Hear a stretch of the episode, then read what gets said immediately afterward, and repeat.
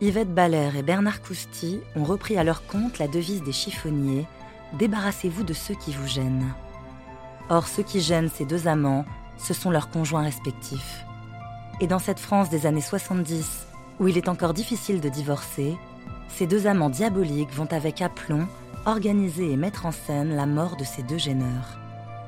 Vous écoutez Fait divers, épisode 7, Les amants diaboliques, première partie. 23 février 1970, Yvette et René Baller, un couple de quincaillers très respectable de la petite commune de Bourganeuf dans la Creuse, se rend à Brive pour assister à un congrès de chauffagistes. Sur le chemin du retour, Yvette, malgré une lancinante migraine, prend le volant de la Ford Tonus. La visibilité est mauvaise et les petites routes sinueuses de la région, réputées pour leur dangerosité. Pour gagner du temps, le couple Balaire décide de couper au plus court et emprunte la route départementale 7 bis à destination de Saint-Bonnet-Briance. Mais pour des raisons inconnues, la voiture va quitter la route et basculer dans un ruisseau avant de prendre feu. Robert Valade, gendarme, sera un des premiers arrivés sur les lieux de ce qui n'est encore qu'un accident de la route. Ben, ce qui se passe, c'est que moi, je suis allé constater un accident avec un collègue. J'ai vu une voiture calcinée qui était sur le côté gauche de la route, et j'ai vu un cadavre dans la voiture, un monsieur qui était brûlé vif, enfin qui était brûlé dans sa voiture. Lorsque je suis arrivé, Madame Baller était déjà évacuée. Elle a été, paraît-il, blessée, mais enfin arrêtée, elle n'avait rien. Mais elle avait été évacuée euh, sur l'hôpital de Limoges. Seul témoin de cet accident, Yves Grandot, un chauffeur routier arrivé sur les lieux du sinistre quelques minutes après la sortie de route de la voiture. Euh, le chauffeur du poids lourd qui a été entendu, c'est lui qui a dit que Madame Baller remontait le fossé lorsqu'il y a eu cet accident et que la voiture prenait feu. La presse régionale se fait l'écho de ce tragique accident qui endeuille la commune creusoise de Bourganeuf. Gérard Boras, journaliste au Populaire du Centre, sera pour le compte de son journal dépêché sur ce mortel accident de la route. Sur Bourganeuf, c'était un commerçant connu, un, enfant de, Bourganeuf et des environs un ancien mineur devenu commerçant, un bosseur, un gars sympa, bien connu dans la ville. Donc le décès en lui-même avait quand même frappé la population. Pour compléter son papier, Gérard Boras prend contact avec le correspondant local qui indique aux journalistes que l'affaire sent le soufre.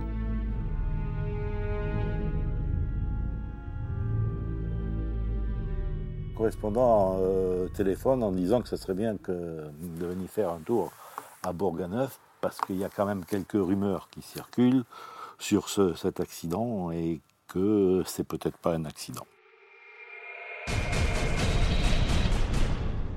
Mais on en est simplement aux rumeurs.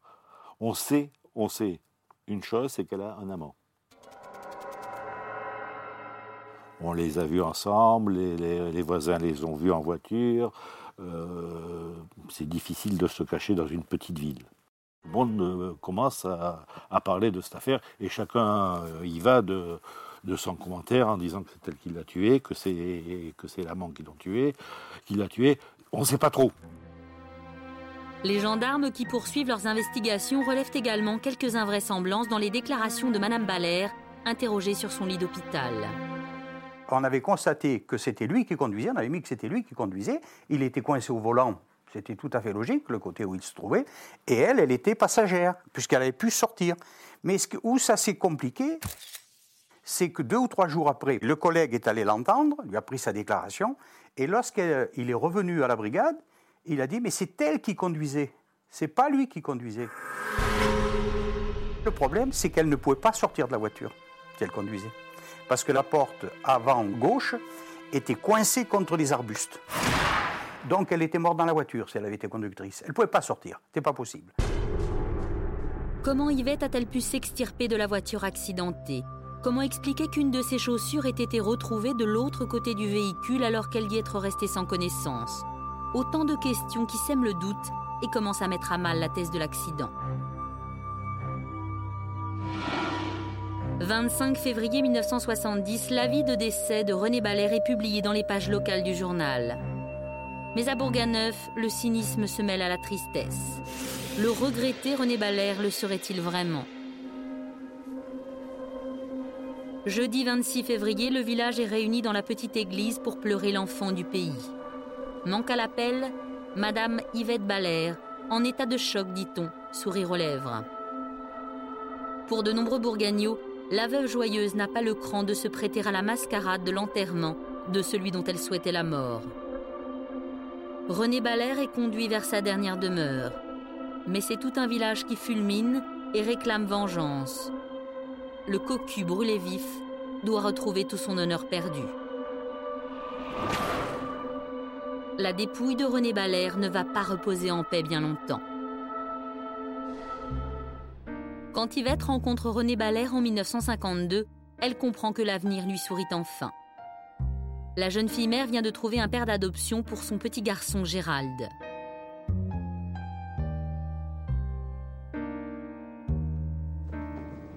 Les tourtereaux convolent en juste noces le 5 décembre 1957, mais le cliché est trop beau, le bonheur et la passion vont rapidement s'émousser. René Balaire n'est qu'un simple ouvrier, mais son ambitieuse épouse le convainc d'acquérir une imposante quincaillerie, rue Zizim, la rue commerçante de la ville.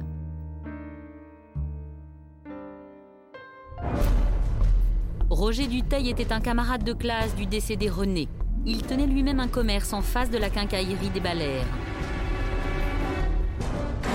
Elle était connue comme quelqu'un de pas très recommandable ou sérieux. C'était une étrangère. Alors que René Balaire, c'était un bourguignon. C'est, oui, ça avait toute la différence. C'est une bête curieuse, on ne la connaît pas, euh, cette femme-là. Donc on s'intéresse, on essaye de. C'est une étrangère c'est étrangère et l'étrangère en général euh, dans ces petites communes. Euh, je ne dis pas qu'il est suspect a priori, il n'y a pas le délit de faciès, mais euh, on le regarde quand même, il n'est pas adopté d'emblée. Cette madame-là, quand elle était jeune fille, elle passait déjà pour quelqu'un d'assez, léger. La preuve, c'est qu'elle avait déjà eu un enfant. Hein. Donc, ça, son mariage, même avec Balère, avait déjà fait un petit peu jacasser les gens parce que on se doutait ou on pensait que si elle se mariait avec, euh, avec lui, c'était tout simplement parce que c'était pour se mettre peinarde. Avec ce mariage, Yvette aurait décroché un passeport pour la vie facile, mais également un visa pour l'amorosité. Derrière la caisse enregistreuse de sa quincaillerie, Yvette voit sa vie se draper d'ennui jusqu'à ce jour de printemps 1960 où un fringant agent EDF pousse la porte de son commerce. L'homme qu'elle attendait depuis tant d'années, celui qui conjugue comme elle à la perfection les verbes réussir et paraître, s'appelle Bernard Cousty. Il avait la prestance du monsieur, toujours en costard. Gérard Boras, journaliste au Populaire du Centre. Tire à quatre épingles, propre sur lui. Euh, c'était un commercial. Lui, c'était le monsieur bien sapé, et le mari, c'était l'artisan euh, du petit bourg, euh, bleu de travail, la casquette, le béret, je crois que c'est la casquette qu'il portait, etc. Euh, bon, c'était il était humble, il était discret, effacé, je pense que déjà dans le couple, ça devait jurer un petit peu. L'insatisfaite Yvette Balaire, en proie à des querelles conjugales, commence à se rêver au bras du fringant Cousti. Mais le beau Bernard est lui aussi déjà engagé. 17 juin 1953, Bernard Cousty épouse la discrète Ginette Freland. Le couple s'installe dans le village familial de Lavavel-les-Mines et tient en gérance une petite épicerie COP.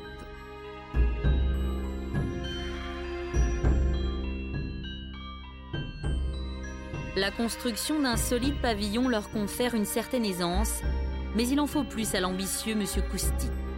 Bernard se rêve un homme respecté, il sera agent commercial EDF.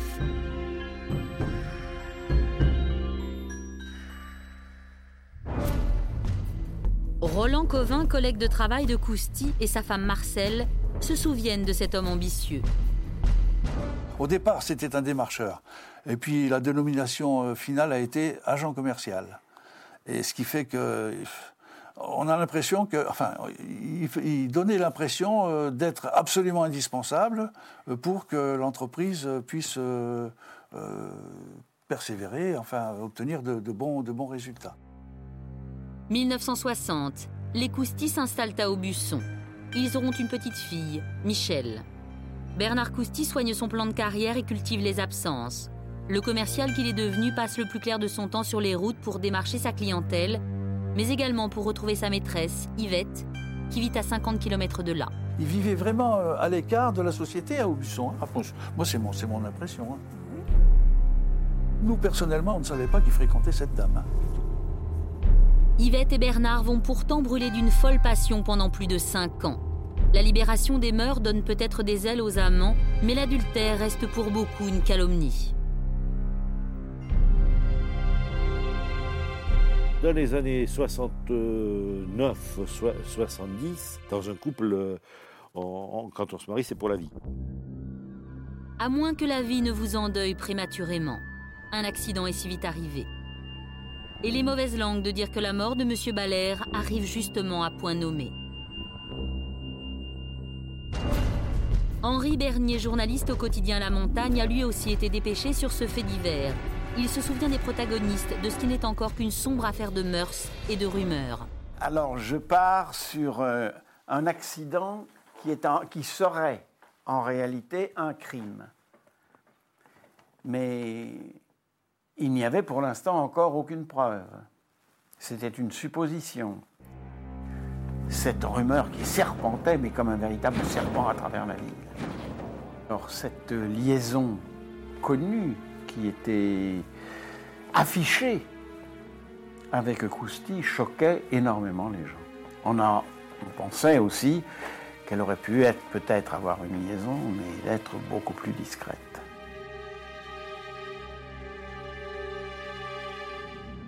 Il y en a un des deux qui disparaît, qui laisse la place libre à l'autre. Et c'est ce que les gens ont, vu en extrapolant, en disant bon, bah, maintenant il va pouvoir s'installer là. Euh, voilà. Et c'est ce qu'a pensé le fils aussi. Le fils, Gérald de Balaire, orphelin de père pour la seconde fois. Le jeune Gérald, anéanti par ce deuil, doit en plus faire face à cette calomnieuse rumeur qui circule dans la ville. Sa mère serait une meurtrière.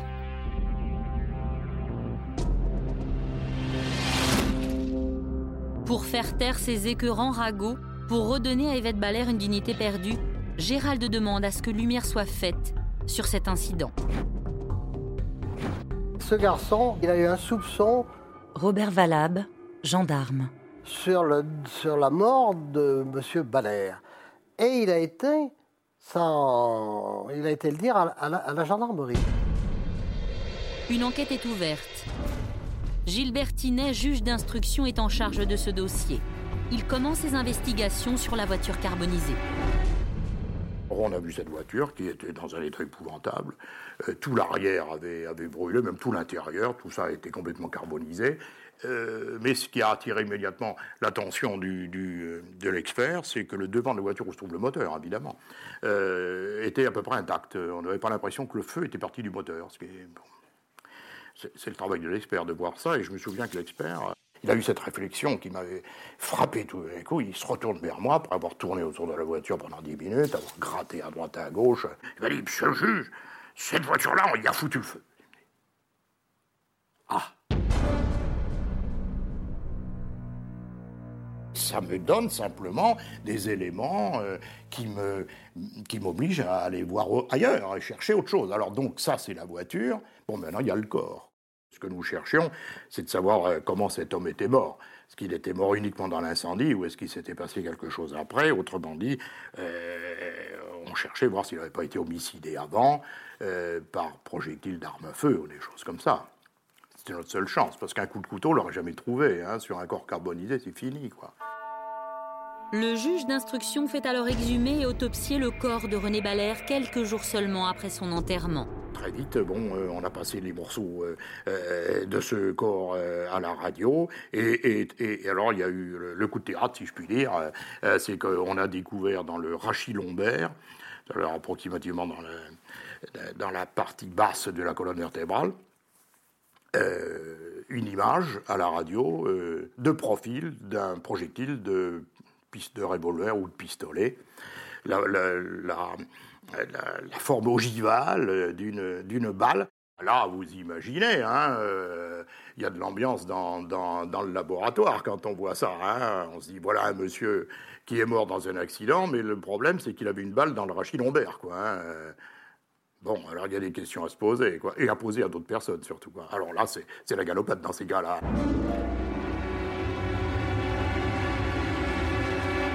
Et des questions, la police en a posé à Yvette Balaire.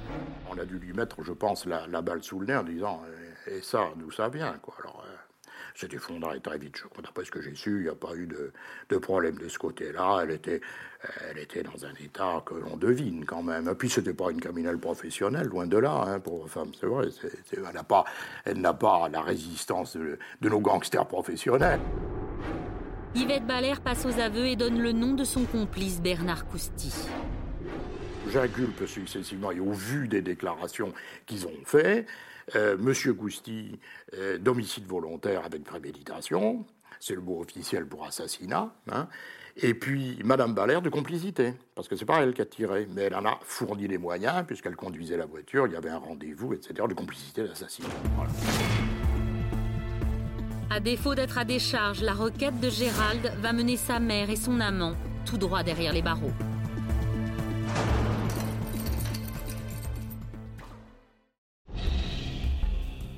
Mars 1970, Yvette Balaire et Bernard Cousty, confondus et incarcérés, sortent de la maison d'arrêt de Limoges pour participer à la reconstitution du guet-apens tendu à René Balaire. Journalistes et enquêteurs se retrouvent sur le bord de la départementale. Tous attendent de comprendre ce qui s'est réellement passé ce 23 février au soir. Il est 20h quand le couple Balaire quitte Brive. Yvette est au volant et conduit son mari non pas à leur domicile, mais directement à la mort. Bernard Cousty, flanqué d'une fausse barbe, pour ne pas être reconnu par son ennemi Balaire, va jouer les autostoppeurs pour faire s'arrêter la voiture. C'est un scénario qui avait été prévu à l'avance. Henri Bernier, journaliste au quotidien La Montagne. Pour que le, l'autostoppeur puisse entrer dans la voiture et s'asseoir au siège arrière, il fallait que le mari descende. Et c'est ce qu'attendait donc Kousti. Et ils se, sont, ils se sont insultés, ils se sont pris à partie. Monsieur Balaire a arraché à Kousti sa fausse barbe, c'était tellement ridicule. L'autre l'a frappé avec une clé à molette. Il a essayé de l'assommer, mais Balaire était quand même très vigoureux. Et alors c'est là qu'il a sorti un pistolet et qu'il a tiré sur lui et qu'il l'a tué. Alors il a fallu ensuite mettre le corps dans la voiture. Il a fallu propulser la voiture jusqu'au petit pont. Il a fallu la basculer dans le ravin et puis y mettre le feu.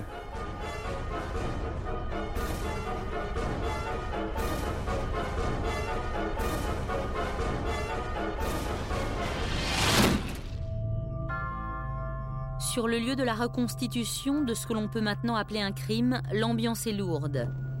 Les deux amants, que tous surnomment désormais les diaboliques, vont mimer les moments clés de ce macabre guet-apens.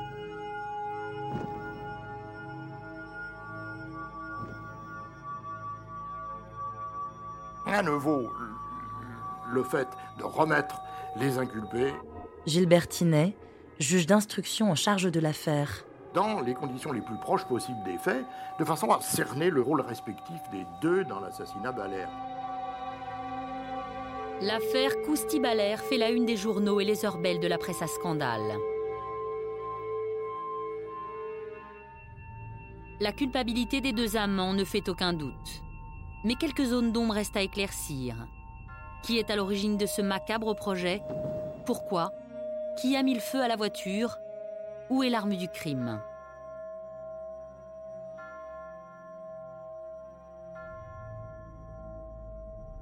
Quand on se trouve dans un dossier ou bien il y a plusieurs co-inculpés, dont généralement, en toute fraternité, chacun se rejette la responsabilité sur les autres. On ne peut pas leur en vouloir, c'est de bonne guerre.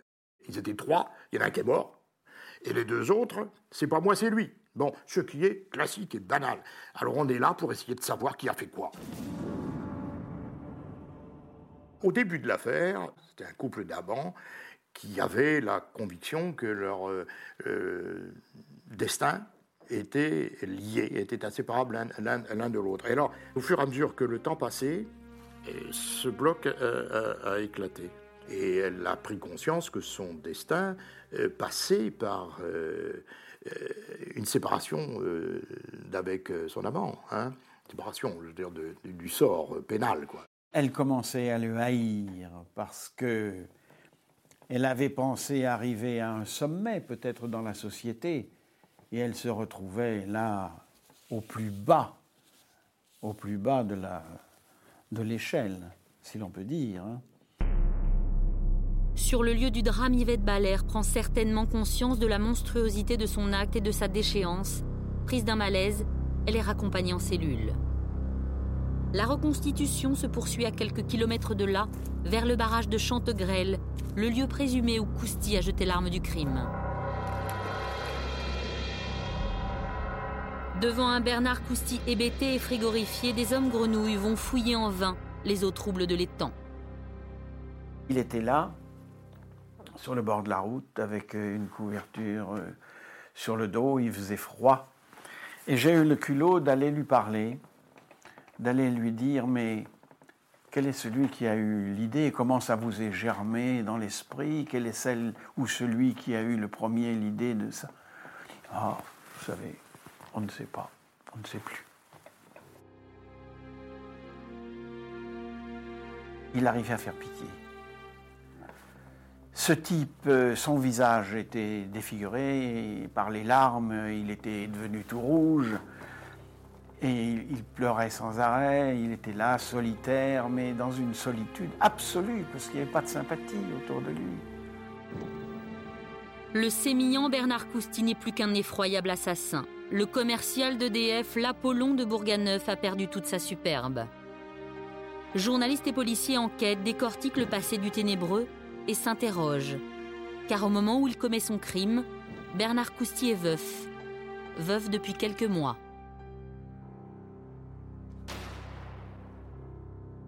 On apprend que sa femme est morte.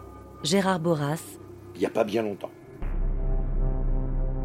Et elle est morte le soir du réveillon de Noël. Donc déjà ça, quelque chose d'intéressant.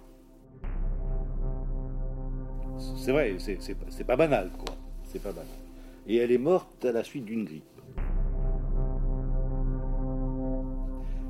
On commence déjà à se dire que il y a peut-être autre chose derrière. Que s'est-il donc passé ce 24 décembre 1969 à Aubusson? C'est le soir de Noël. Chez les Coustis, le sapin est dressé, mais l'ambiance n'est pas à la fête. Pour la petite Michelle Cousty, ce réveillon s'annonce lugubre sa maman est clouée au lit avec une forte fièvre. André Chambon est médecin. Il était de garde ce soir de Noël et s'est rendu au domicile des pour examiner la malade. Eh bien, ce 24 décembre, euh, c'était, oui, euh, on était en pleine épidémie de grippe en Creuse. Et le matin, j'avais été appelé entre autres parce qu'on avait à peu près une cinquantaine de visites par, euh, jour à ce moment-là. J'avais été appelé pour une, fille, une malade que je ne connaissais pas et, que je suis allé voir et qui s'est révélée être Madame Cousty. Et je l'ai trouvée alitée, avec de la fièvre et euh, des symptômes qui paraissaient banaux comme on en rencontrait en quantité tous les jours. Le médecin prescrit un traitement d'usage et recommande le repos. Ginette Cousty garde la chambre. Le soir venu, la petite Michelle apportera un bouillon à sa maman avant que celle-ci ne plonge dans le sommeil. Un sommeil éternel. Le 24 décembre au soir, Ginette Cousty et Frelant, 37 ans, décède. Il est 23 heures quand Bernard Cousty donne l'alerte. Ce n'est que le soir très tard, au moment où on entamait un petit réveillon avec mon épouse, que j'ai été appelé pour aller voir cette euh, Madame Cousty. Elle avait eu comme un malaise et que son mari croyait peut-être bien qu'elle était morte. J'étais surpris parce que c'était une femme jeune Je ne connaissais pas ses antécédents puisque je la voyais pour la première fois. Mais enfin, c'était surprenant. Et donc, euh, je m'y suis rendu. Je suis arrivé dans une maison euh, en pleine fête de Noël, avec l'arbre de Noël, les jouets, les guirlandes, la petite fille dans un coin, et le mari. Et effectivement, cette malade était bien morte.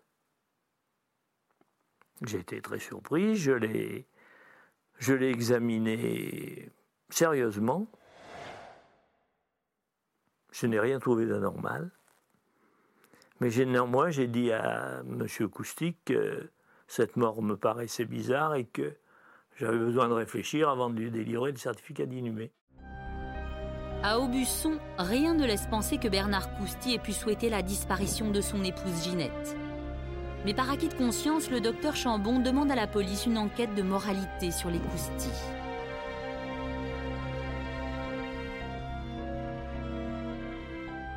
Tout me paraissait normal après le rapport de police cet homme paraît au-dessus de tout soupçon, il rentre régulièrement chez lui à la maison, il a d'autres travaux ménagers, il a une très bonne réputation, on ne lui connaît pas de liaison. Et si bien que finalement, j'ai signé le certificat de décès dans mon bureau, en présence de M. Cousty et en présence aussi du commissaire de police. Ginette Cousty sera enterrée dans l'intimité et pleurée comme il se doit par Michel, sa petite fille, et Bernard, son mari. Un veuf qui pousse le machiavélisme à son zénith en déposant sur la stèle de la défunte une gerbe de fleurs et ces quelques mots À ma chère Ginette. Difficile de croire que les décès à deux mois d'intervalle de Ginette Cousty et de René Balaire sont fortuits ça se conjuguait, ça se conjuguait entièrement, oui. Henri Bernier. La mort de Madame Cousty et la mort de Balaire, finalement, ça faisait. C'était l'équation qui était résolue. D'un côté, le mari disparaissait, de l'autre côté, la femme disparaissait. Donc, les deux qui étaient concernés allaient avoir le champ libre. Confondu pour le meurtre de René Balaire, Cousty va s'affranchir du second crime qu'il a sur la conscience pendant un interrogatoire avec le juge d'instruction. Il a eu le temps de me raconter beaucoup sur, euh, sur sa liaison avec euh, Madame Balaire, la façon dont il l'avait connue, euh, et puis la façon dont ils ont dit, ben voilà, on va créer une nouvelle cellule familiale, n'est-ce pas, mais qui passe par, par l'assassinat du, du mari gênant des heures et des heures d'interrogatoire, on relit le PV de façon à ce qu'on s'entende bien, que je n'ai pas dit des choses qu'il n'avait pas dit. Bon, on est, d'accord. Il signe, euh, il signe tout ça, euh, je ne sais combien de pages d'interrogatoire. Et ça a été un coup de théâtre, comme j'en ai vu peu dans, ma carrière d'ailleurs. Euh. mais il me dit voilà, ça vous savez sans doute pas, mais moi j'ai tué ma femme. Quand il y a eu ensuite une autopsie, à part, paraît-il, on a dit que ça sentait l'éther quand on a ouvert le cercueil, et ça c'est très possible. Mais c'est surtout les examens toxicologiques qui ont fait, qui ont fait apparaître la vérité. Si mes souvenirs sont bons, il l'aurait étouffé euh, sous un oreiller sur lequel il avait renversé un flocon d'éther qu'il lui avait appliqué sur la bouche. Euh, voilà. Alors comme elle était dans un état respiratoire, c'est certainement pas fameux, puisqu'elle était grippée, avec peut-être des troubles de la respiration, elle est, morte étouffée euh, et asphyxiée à l'éther. Vous venez d'écouter un épisode de Faits divers.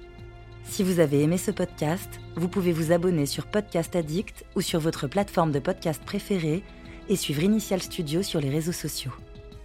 Les Amants Diaboliques est un podcast coproduit par Initial Studio et Bonne Compagnie, adapté d'un épisode de la série documentaire 50 ans de faits divers, produit par Bonne Compagnie, écrit et réalisé par Marie David. Production exécutive, Initial Studio. Production éditoriale, Sarah Koskiewicz et Mandy Lebourg. Montage, Victor Benamou. Avec la voix de Célia Rosich.